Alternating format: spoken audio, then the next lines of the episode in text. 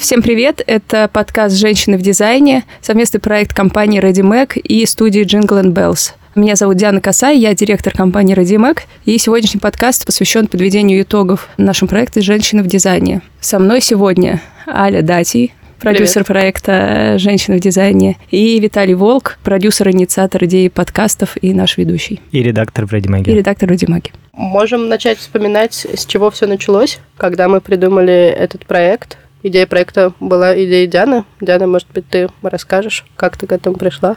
Идея проекта ко мне пришла в конце 2018 года. И еще несколько месяцев у меня ушло на то, чтобы принять решение все-таки его делать. Было очень много сомнений на тему того, стоит ли входить в такую сложную тему. И, в общем, было много какой-то личной рефлексии на тему того, имею ли я какое-то моральное право говорить за женщин в дизайне, не будучи сама представителем этой профессии. На это ушло у нас несколько месяцев, и в итоге где-то в феврале мы все-таки решили в это войти, и у нас началась работа с Алей. Проект много раз трансформировался в процессе его создания. С самого начала, кажется, мы планировали что-то более краткое, приуроченное к 8 марта, как некий амаш женщинам, которые занимаются дизайном, занимались э, дизайном до нас, занимались дизайном до создания Ради Мега, занимались дизайном, там, я не знаю, до права учиться в университетах на факультетах дизайна. Но мы очень быстро поняли, что тема слишком сложная, слишком важная для нас, для того, чтобы брать по верхам, и приняли решение, которое, как мне кажется, очень хорошо сказалось на результате, не бежать за каким-то определенным сроком и не ставить себе жесткого дедлайна, уделить этому столько времени, сколько потребуется. Возможно, собственно, и из-за этого данного себе разрешения, начав работу условно в марте, закончили мы и выпустили его в сентябре. А последний подкаст, вот этот и вовсе выйдет в декабре. Мы очень долго концептуализировали, пытались найти и автора, и язык, и способ донесения информации, который будет одновременно развлекательным и просветительским. Нам а, очень повезло с автором, который написал а, большую часть проекта исследовательское эссе про положение женщин в дизайне. С нами работала журналистка Мэдлин Морли, которая, как нам кажется, больше всего работает с этой темой и в Европе, и в Америке. Она там пишет для Айга Ion Design, для множества других дизайн-изданий и блогов. Проект состоит из пяти больших частей. Три англоязычные, они входили в основной проект Designing Women. Это большой текст, это серия профилей дизайнерок 20 века, прошлого, настоящего, как действующих сейчас, так и важных для индустрии в целом. И это подборка ссылок и ресурсов других, которые позволяет, если вы заинтересовались темой и хотите читать дальше, она дает вам возможность читать дальше. Это те три блока, которые входили в основную часть проекта, плюс есть два русскоязычных больших куска, это подкаст, и это интенсивы с Google School совместные, которые призваны весь этот проект как бы немного опрокинуть в офлайн и дать возможность людям которые затронуты теми проблемами, о которых мы говорим и которые мы пытаемся поднять, сделать какой-то шаг навстречу их решению. Это интенсивы, которые развивают навыки публичных выступлений, и мы надеемся, что они помогут тем женщинам в дизайне, которые испытывают трудности с самореализацией и с самопрезентацией, в общем, со всем теми сложностями, которые мы обсуждали и на подкасте, и в тексте, какой-то позитивный из этого сделать выход то есть не просто мы хотели бы фиксировать разные недостатки окружающего нас мира в аудио и текстовом формате, а мы бы хотели что-то сделать, чтобы они исправлялись. Поэтому mm-hmm. мы сделали этот интенсив. Про сам проект еще можно сказать, что вся его онлайн-часть началась с одной цифры, которая нас очень удивила. По данным исследования Лондонского музея дизайна, 70% студентов на дизайн-факультетах в стране – это девушки. При этом а, руководящие должности в дизайн-компаниях занимают в основном мужчины. Всего лишь 11% занимающихся руководящие должности – это девушки. Собственно, мы и пытались все время себе ответить на вопрос, что происходит между университетом университетской скамьей и э, столом в офисе, куда исчезают все вот эти остальные 60%, и что их приводит к тому, чтобы сделать выбор не в пользу карьеры. Мне еще очень нравится в том, как в целом получился проект, что он получился очень какой-то трансмодальный, очень трансязыковой. То есть нам с самого начала не хотелось рассказывать какую-то локальную историю, хотелось рассказывать историю о ситуации в целом. И здорово, что мы, ну, не знаю, насколько это у нас получилось, но мы, по крайней мере, попробовали сделать это очень разными способами. Мы сделали очень традиционную штуку, просто большую статью теоретическую, которая рассказывает про проблему. Мы сделали профили, которые похожи похоже на уже какой-то более нового типа текст в интернете. Там много картинок, там интересная верстка, и сложно это работает. Не так, как просто текст, написанный черными буквами на белом фоне. Потом у нас есть ссылки, это еще одно как бы интернет-медиа подборка ссылок. Потом есть подкасты, он на другом языке, и потом есть еще выход в офлайн. То есть получилось как бы в очень много сторон мы попытались выстрелить, потому что проблема сложная, и нам хотелось максимально широко разобраться в ней самим, максимально много дать ключей тем людям, которые хотят в этом разбираться вместе с нами, и попробовать, если не так, то эдак, если не эдак, то еще по третьему о ней рассказать и дать возможность понять, что происходит. Так что угу. в этом смысле очень такой какой-то получился проект новый, нетрадиционный. Мы, по крайней мере, старались его таким сделать. Ну и нужно сказать, что все это дало хорошие результаты не только с точки зрения каких-то нематериальных вещей, там, с точки зрения того, что десятки тысяч людей, собственно, прочитали материал, получили новую информацию. Насколько мне известно, кто-то даже пишет какую-то работу, основываясь на данных из а, Да, среди разных отзывов, которые мы получали, например, мне вчера написала, я разговаривала с девушкой по другому рабочему вопросу, и она сказала, что она узнала о Ради Мэгги из проекта дизайн Designing Women, а проект Designing Women она нашла, потому что сейчас а, готовит свое исследование по положению женщин в дизайне, нашла наше, оно и показалось очень полезным. Да, люди его цитируют, люди ссылаются на него в дискуссиях, особенно в первую очередь все-таки на Западе, потому что проект э, англоязычный. Проект прочитал несколько десятков тысяч людей, про нас написало больше полусотни медиа по всему миру. У нас небывалый какой-то рост подписчиков в Твиттере, и там были очень активные дискуссии вокруг этого проекта, что было очень приятно. У нас тысячи прослушиваний подкастов, так что кажется, что мы попали в точку с проблемой. Проблема действительно очень актуальная и многих волнует. Но почему-то говорить про нее, ну не почему-то, а, собственно, по понятным причинам говорить про нее не принято. Еще очень хорошим показателем было то, что мы сначала запустили две группы интенсивов. У нас был out в первую неделю, мы запустили дополнительные две группы, и у нас был out за полтора дня.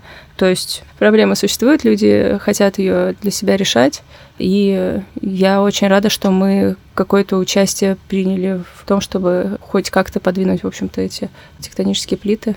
А еще очень интересно в процессе работы у нас закольцовывались некоторые идеи и мысли. Например, очень многие э, участницы проекта, как теоретики, так и практики, говорили о том, что женщин меньше в информационном поле, меньше на конференциях, меньше на встречах с клиентами, потому что им а, сложнее заявлять о себе в таком условно мужском клубе, сложнее быть агрессивными в плане бизнеса, в плане продажи своих идей, и они как-то гораздо сложнее решаются захватить какое-то пространство или заявить о своем праве высказываться на какую-то тему, например, или отстаивать свою идею перед клиентом. Очень интересно, что ты при этом говорила о том, что ты не могла решиться на этот проект, потому что размышляла, имеешь ли ты право об этом говорить, несмотря на то, что в индустрии дизайна ты, по сути, лет. все, да, время после окончания школы занимаешься только этим. Да, ну, слушай, мы все выросли в одном и том же культурном фоне, и понятно, что на меня это все тоже так или иначе влияло. Я над этим работаю, как и многие девушки вокруг меня. Ну, то есть я потихоньку делаю себе перепрошивку э, мозгов. Сейчас э, я уже смелее, чем была год назад. И все это идет через огромную работу с собой, с своим внутренним состоянием, с психотерапией и прочими вещами. Потому что ну, вот эта установка не отсвечивать, она сидит э, очень глубоко во многих из нас. А с какого момента у тебя началась эта работа над собой или осознание необходимости этой работы даже? Я всегда внутренне конфликтовала с идеей того, что я не должна отсвечивать, вообще кому-то что-то должна, и в этом отношении я всегда была достаточно дерзкой, но какое-то осознанное движение в эту сторону у меня началось, наверное, года три назад вместе с рождением сына. И когда я начала переосмыслять вообще и роль родителей в том числе, да, и роль свою как матери, свою как руководителя, где этот баланс, потому что, естественно, я делала очень много непростых решений вот в это время, когда сын был еще маленький, а мой декрет длился 4 дня, пока, 2 дня даже, пока я была в роддоме сразу по выходу из роддома у меня началась обычная, обычные рабочие будни.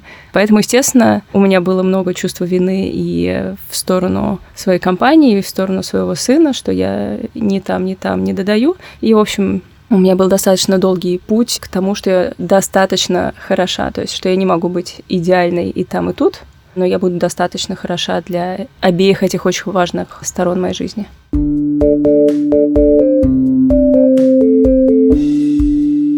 Нам было очень сложно в процессе подготовки этого проекта решить, какой мы занимаем tone of voice. А, во-первых, потому что мы хотели захватить большую аудиторию, не только тех, кто уже интересуется дизайном, и не только тех, кто уже понимают, почему мы все еще не достигли гендерного равноправия и почему это важно. И я, например, не давала себе отчет в том, что этот момент станет настолько сложным, как раз потому, что в глазах некоторых людей даже заявлять о том, что гендерное неравенство неравенство – это существующая проблема, уже выглядит как какая-то радикальная мысль. И в своих каких-то размышлениях, естественно, тоже не родилась с осознанием всех этих вещей, и долгое время было сложно вообще ассоциировать себя как часть какой-то женской проблемы или группы женщин. В голове, мне кажется, очень плотно у многих сидит идея о том, что женщины, у которых проблемы, это какие-то другие, и пока я буду себя причислять к беспроблемным, или пока я буду себя причислять только к мужскому обществу, я буду восприниматься не такой, а если я не такая, то как бы и, и проблемы для меня не существует. Ну, тут вопрос даже не только в проблемах, а в целом того, как воспринимают женщин, да, то есть я довольно долго входила в клан свой в доску пацан, и очень этим гордилась. Это мне сильно перекликается с тем, что говорила Саша Ермоленко во время своего подкаста. И просто в какой-то момент я поняла, что это не какая-то честь, а очень сильный способ манипуляции мною. Потому что каждый раз, когда я вела себя каким-то неудобным способом для того комьюнити, в котором я находилась, это списывалось и комментировалось как то, что я веду себя как баба. И почему-то я должна была этого стесняться. И в какой-то момент я поняла, что что-то с этим не так и начала как-то глубже про это думать. Так что дело даже не только в проблемах, угу. а в целом в восприятии женщин. Того, что есть условно бабское поведение, есть мужское поведение, где Нормальное. бабское поведение по умолчанию неадекватное, а мужское это какая-то рациональная и взвешенная позиция.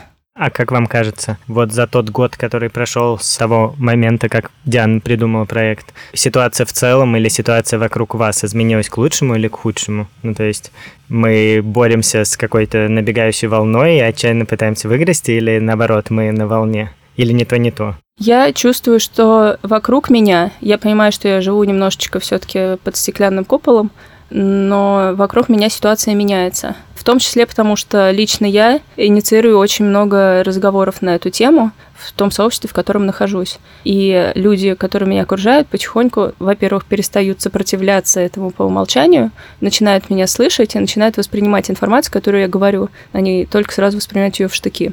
Я никого не стараюсь прямо как-то переубеждать. Моя задача дать максимальное количество голой информации и в том числе рассказать про свой личный опыт, о котором я всегда стыдилась в той или иной степени рассказывать. Никому не хочется чувствовать себя жалким, никому не хочется, чтобы тебя жалели, особенно если у тебя репутация достаточно сильного человека. Поэтому очень многие вещи, естественно, заметались под ковер, и как-то открыто о них говорить и заявлять, более-менее открыто, да, это тоже пока я готова говорить об этом только внутри своего комьюнити.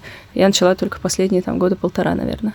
Я согласна с Дианой, и мне кажется, что в большинстве ситуаций, непопулярное мнение, но в большинстве ситуаций, которые как-то касаются прав человека и реализации этих прав, время все равно на нашей стороне, несмотря на все адские новости, которые мы читаем, несмотря на всю злую статистику, которую мы видим, все равно люди получают больше в целом возможностей для самореализации, для комфортного существования, чем это было 10, 20, там, 30 лет назад.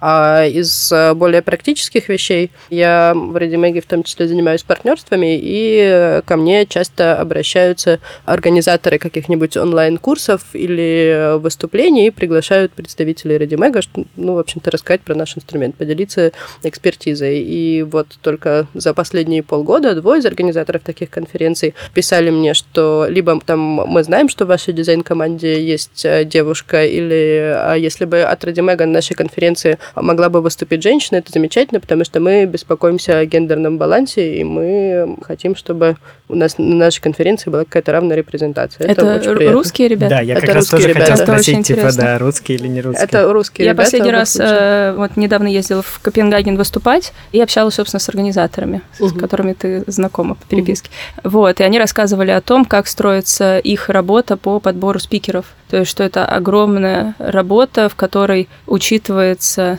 и то есть им очень важно сделать максимальное, вот оно, любимое слово, которое все ждали, diversity, чтобы это были представители разных профессий, обязательно, чтобы был сбалансирован гендер, обязательно, чтобы это были там представители разных наций и так далее. Для них это отдельная работа потому что их работа несет не только просветительской с точки зрения академических знаний смысл, но и какую-то социальную функцию, и они чувствуют эту ответственность за собой. И это было очень приятно слышать и вообще узнавать, как строится процесс работы их. Вот это так называемая позитивная дискриминация, когда организаторы или институции осознанно отдают приоритет на основе пола национальной принадлежности, расовой принадлежности разным участникам. Как правило, очень жареная тема. Многие считают, что это совершенно не нужно, что это дискриминация наоборот, и, не знаю, скоро мужчине вообще на улицу нельзя будет спокойно выйти. И мы задавали вопрос о осмысленности affirmative action или позитивной дискриминации. Теоретики теоретикам, женщинам, которые участвовали в нашем исследовании, и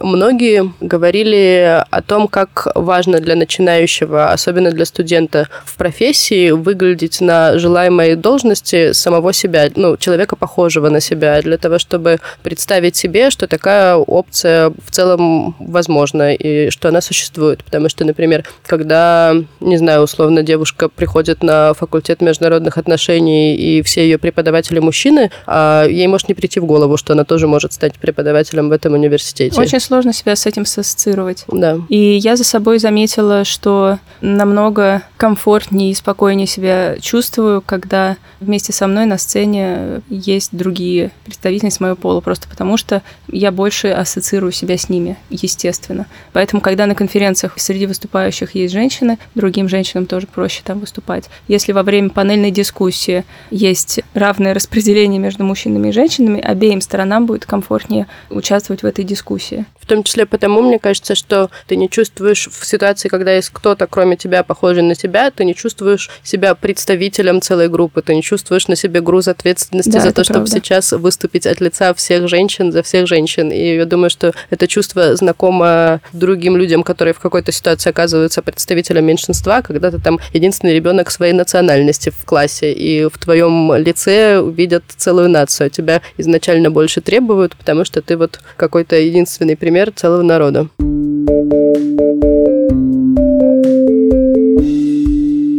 Диана рассказывала про конференцию в Копенгагене, где люди стараются, ну, просто обязаны подбирать людей с разными бэкграундами, разных национальностей, с разным этническим происхождением, разного гендера и так далее. Пока нам, конечно, далеко до этого, но в подкасте мы старались собрать людей, спикерок с разным бэкграундом, с разным профессиональным статусом. Некоторые из них работают на высоких должностях в корпорациях, некоторые не на таких высоких, некоторых свои компании, у некоторых, наоборот, опыт работы довольно тяжелый.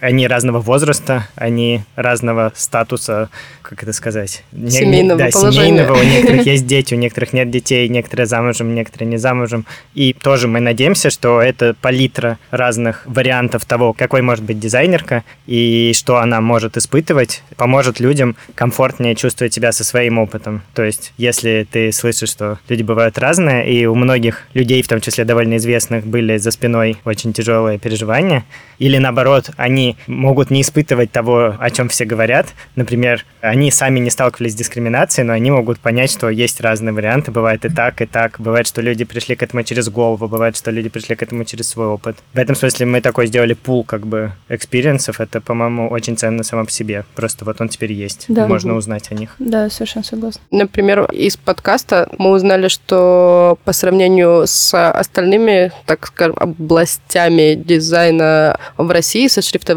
дизайном оказывается какая-то уникальная ситуация, потому что у истоков советского шрифтового дизайна и многих часто используемых шрифтов стояли женщины. Эти женщины были учителями учителей героини нашего подкаста. Вот про это нам говорила Маша Дариули, которая основательница Contrast Foundry. Очень интересно было узнать о опыте Насти Вишняковой, которая ведущий дизайнер Института Стрелка, но помимо этого делает очень много проектов вместе со своим мужем, Святым Вишняковым. И интересно было узнать о том, как менялось их взаимодействие с их клиентами в зависимости от того, кто с ними разговаривал, Настя или ее муж. Интересно было тоже сравнивать схему взаимодействия внутри команды и способы решения гендерных проблем в больших корпорациях и рекламных агентствах и в более маленьких компаниях. Для меня еще супер ценным, раз уж мы занимаемся шаутаутом, да. рассказываем, кто нам сделал что полезное из наших спикерок.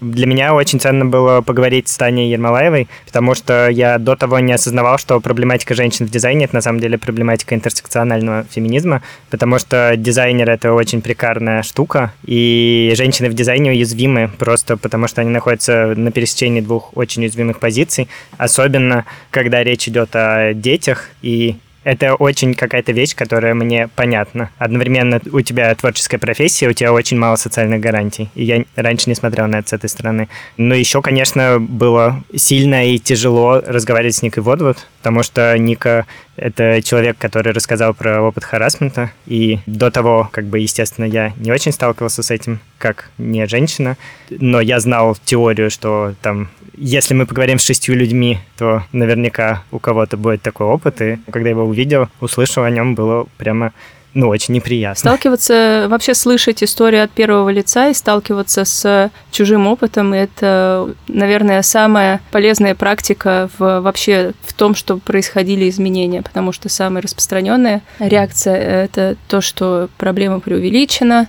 этого всего не существует, потому что я с этим не сталкивалась, ну и так далее. Часто люди просто стараются дистанцироваться от проблемы, даже в самих себя лакируя какие-то угу. страхи и списывая их там на просто нежелание публичности, нежелание о себе заявлять, природную скромность и так далее. Угу. Хотя, ну, многое из этого, конечно, залокированные комплексы. И когда мы готовили этот проект, мне казалось, что мы тоже все время ищем какой-то центр между личным и политическим, потому что когда говоришь о неудобных вопросах, всегда возникают две проблемы. Если ты говоришь про свой личный опыт или личный опыт близкого тебе человека, тебе могут сказать, что ну это анекдот из жизни, и он не описывает общей ситуации, а когда ты описываешь общую ситуацию, она на людей не производит такого эффекта, потому что кажется, что это просто цифры. Поэтому мы старались как бы соединить эти два подхода и одновременно давать и цифры, которые касаются целой страны или целой там э, Западной Европы, и при этом и давать слово женщинам, которые могли выразить свое личное мнение, и таким образом подкрепляли цифры мнением и мнение цифрами. Я еще хотел сказать, что еще одна вещь, которая мне запомнилась и меня неприятно впечатлила, это то, насколько сильно баланс жизни и работы у практически всех людей, с которыми мы говорили, сдвинут по максимуму в сторону работы. Почти все говорили, что они не отдыхают никогда, или они отдыхают, переключаясь между разными дизайнерскими задачами. И в этом смысле мне больше всего запомнился разговор с Никой Рагушиной, которая просто прямо сказала, что сейчас в ее списке приоритетов после работы более-менее ничего нет. Сейчас ей интереснее всего работать, поэтому она все время работает. И тоже я как-то стал это примерять на себя. Ну, это очень отзывается, и это, с одной стороны, это здорово, что люди хотят развивать себя как профессионал. С другой стороны, очевидно, что это какая-то структурная штука, потому что, чтобы удерживаться в статусе в творческой профессии, ты должен постоянно очень сильно подстегивать себя и заставлять себя расти, иначе ты выпадаешь из обоймы, и когда ты слышишь это от одного человека, тебе кажется, наверное, что он просто очень увлечен. Когда ты слышишь это от всех, и потом ты слышишь, что работу найти трудно, и ты не можешь родить ребенка, потому что ты не накопил. Еще Стан... все время сомневаешься в качестве сделанной работы. Да, да, становится понятно, что, наверное, тут что-то перекошено не нами. И да. это не в голове у людей, а в голове у всех людей.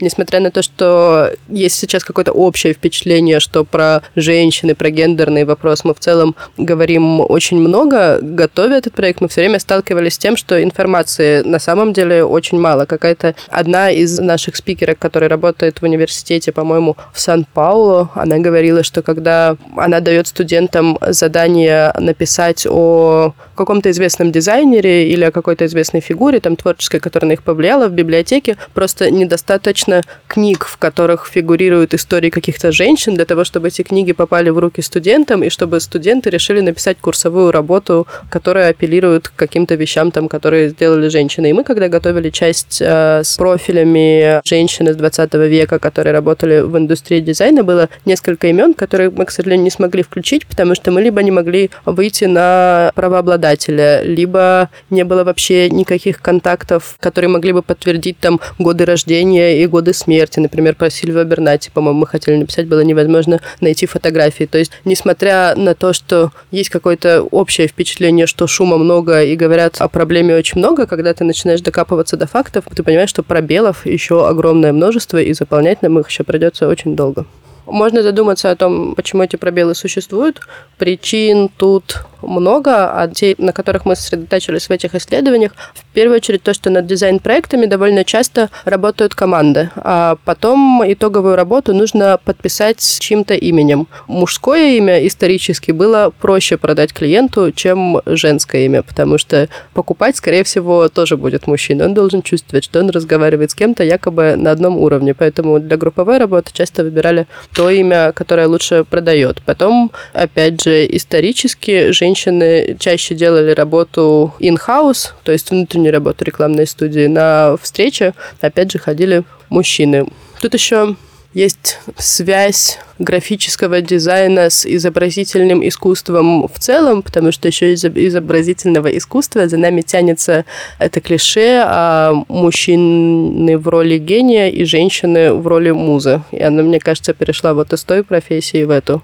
Вот, например, из истории тех женщин, которые нам удалось раскопать и опубликовать, была история про женщину, Маргарет Калверт, по-моему, ее звали, да. А, например, Маргарет Калверт, которая в паре со своим коллегой практически полностью сделала систему навигации на дорогах Соединенного Королевства, которой они пользуются и до сих пор. Она работала в паре с мужчиной, но мы знали только про него, не знали про нее. И вот только совсем недавно, там, не знаю, пять лет назад стали публично говорить о том, что она участвовала в этом проекте, продавать э, знак, знаете, такой треугольник Man at Work, где мужчина копает, она mm-hmm. его перерисовала, нарисовала его в юбке, теперь все очень рады, хайп его продают и говорят о том, что на самом деле как бы эти знаки придумала она. Но опять же, это случилось спустя, там, не знаю, 50 лет после того, как она это придумала.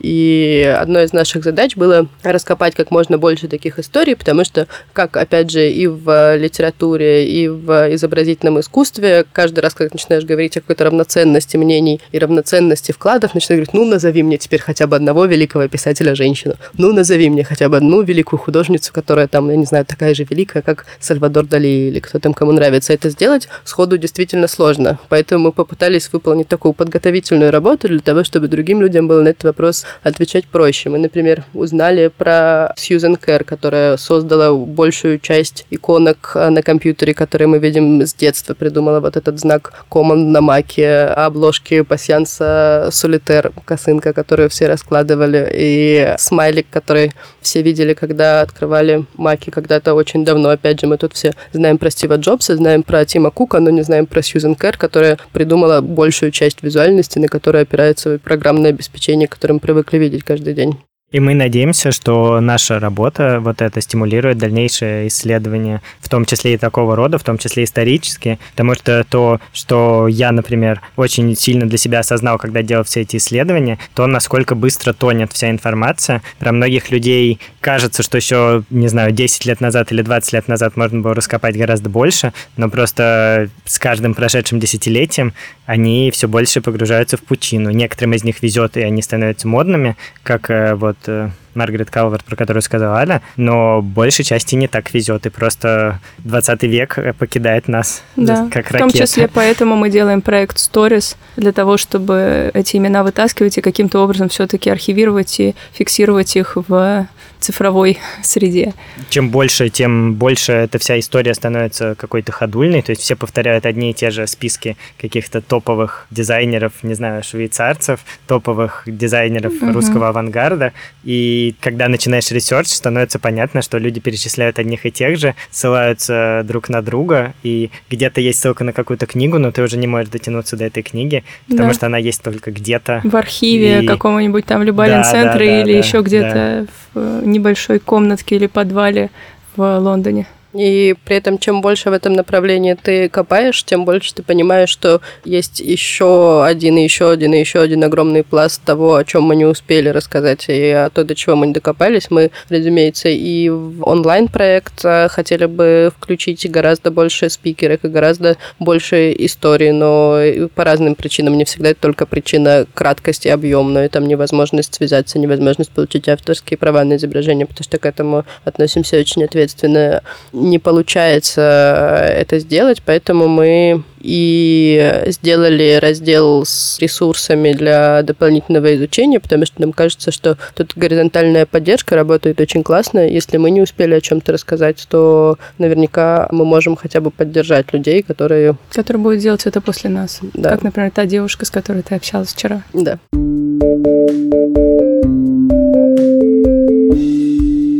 Когда мы только начали работать над Designing Women, у меня было много сомнений, потому что тема острая, я не до конца понимала, как это может отразиться на бизнесе, на компании. Поэтому в каком-то смысле это был такой шаг в неизвестность, и я взяла на себя ответственность за довольно большие риски. И сейчас, наверное, можно подвести какие-то этому итоги с точки зрения цифр, ну, то есть мы уже поговорили много о там, философской части и просветительской части проекта, но нужно сказать, что все эти движения очень хорошо отразились и на цифрах бизнеса. То есть это очень удачный кейс того, как бизнес может положительно влиять на социальные движения, социальные явления, и как э, эти социальные явления и социальные движения могут положительно влиять на бизнес. Мне кажется, это хороший пример для других компаний, которые могут побаиваться пока что войти в эту реку.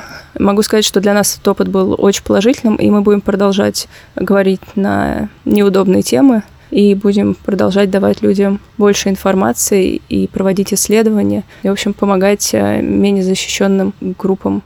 И для нас это еще был первый кейс, в котором мы не только поддерживали некоммерческую организацию самостоятельно, но и пытались рассказать нашей аудитории о работе некоммерческой организации. Мы работаем с консорциумом женских неправительственных объединений и предлагаем всем слушателям подкаста использовать промокод WDesign, если вы будете покупать подписку на ReadyMac, 20% от стоимости этой подписки до конца 2019 года мы переведем консорциуму. Да, для нас этот опыт был первым, но мы надеемся, что мы в будущем еще будем придумывать подобные механизмы. Я бы еще хотела озвучить имена всех людей, которые участвовали над проектом, и всех э, поблагодарить. Я Оскар получила только Давай. что. Номинация «Лучший подкаст». Номинация «Лучший подкаст». Ну, в первую очередь, конечно, тебя, Аль, за такой чуткий, чуткий подход к организации всего и такое внимание к мелочам, и за бесконечное просто терпение. Я не знаю, как ты это выдержала. Мейдлин, которая никогда не послушает этот подкаст, потому что не знает русского языка, но я ей очень благодарна тоже за терпение, за внимание ко всем нашим комментариям и за то, что она прошла этот путь вместе с нами, он был непростой. Огромное спасибо Цвете Митевой за супер работу с текстами. Получилось отлично. Тебе, Виталик, Виталик Волк, за идею подкастов, за реализацию, потому что это очень хорошо дополнил весь проект целиком, сделало вообще весь проект глубже и интересней. Тане Егошиной спасибо за, как всегда, изумительный дизайн. Марго Гариповой и Тате Осиповой спасибо за то, что про проект узнало так много людей. Даша Янкевич, спасибо за то, что уберегала и уберегает меня от сердечного приступа. Вот, мне кажется, я всех назвала, но если кого-то не назвала, это не потому, что я вас не люблю, а потому что у меня плохая память. Каждого из вас я очень люблю, и вы все сила.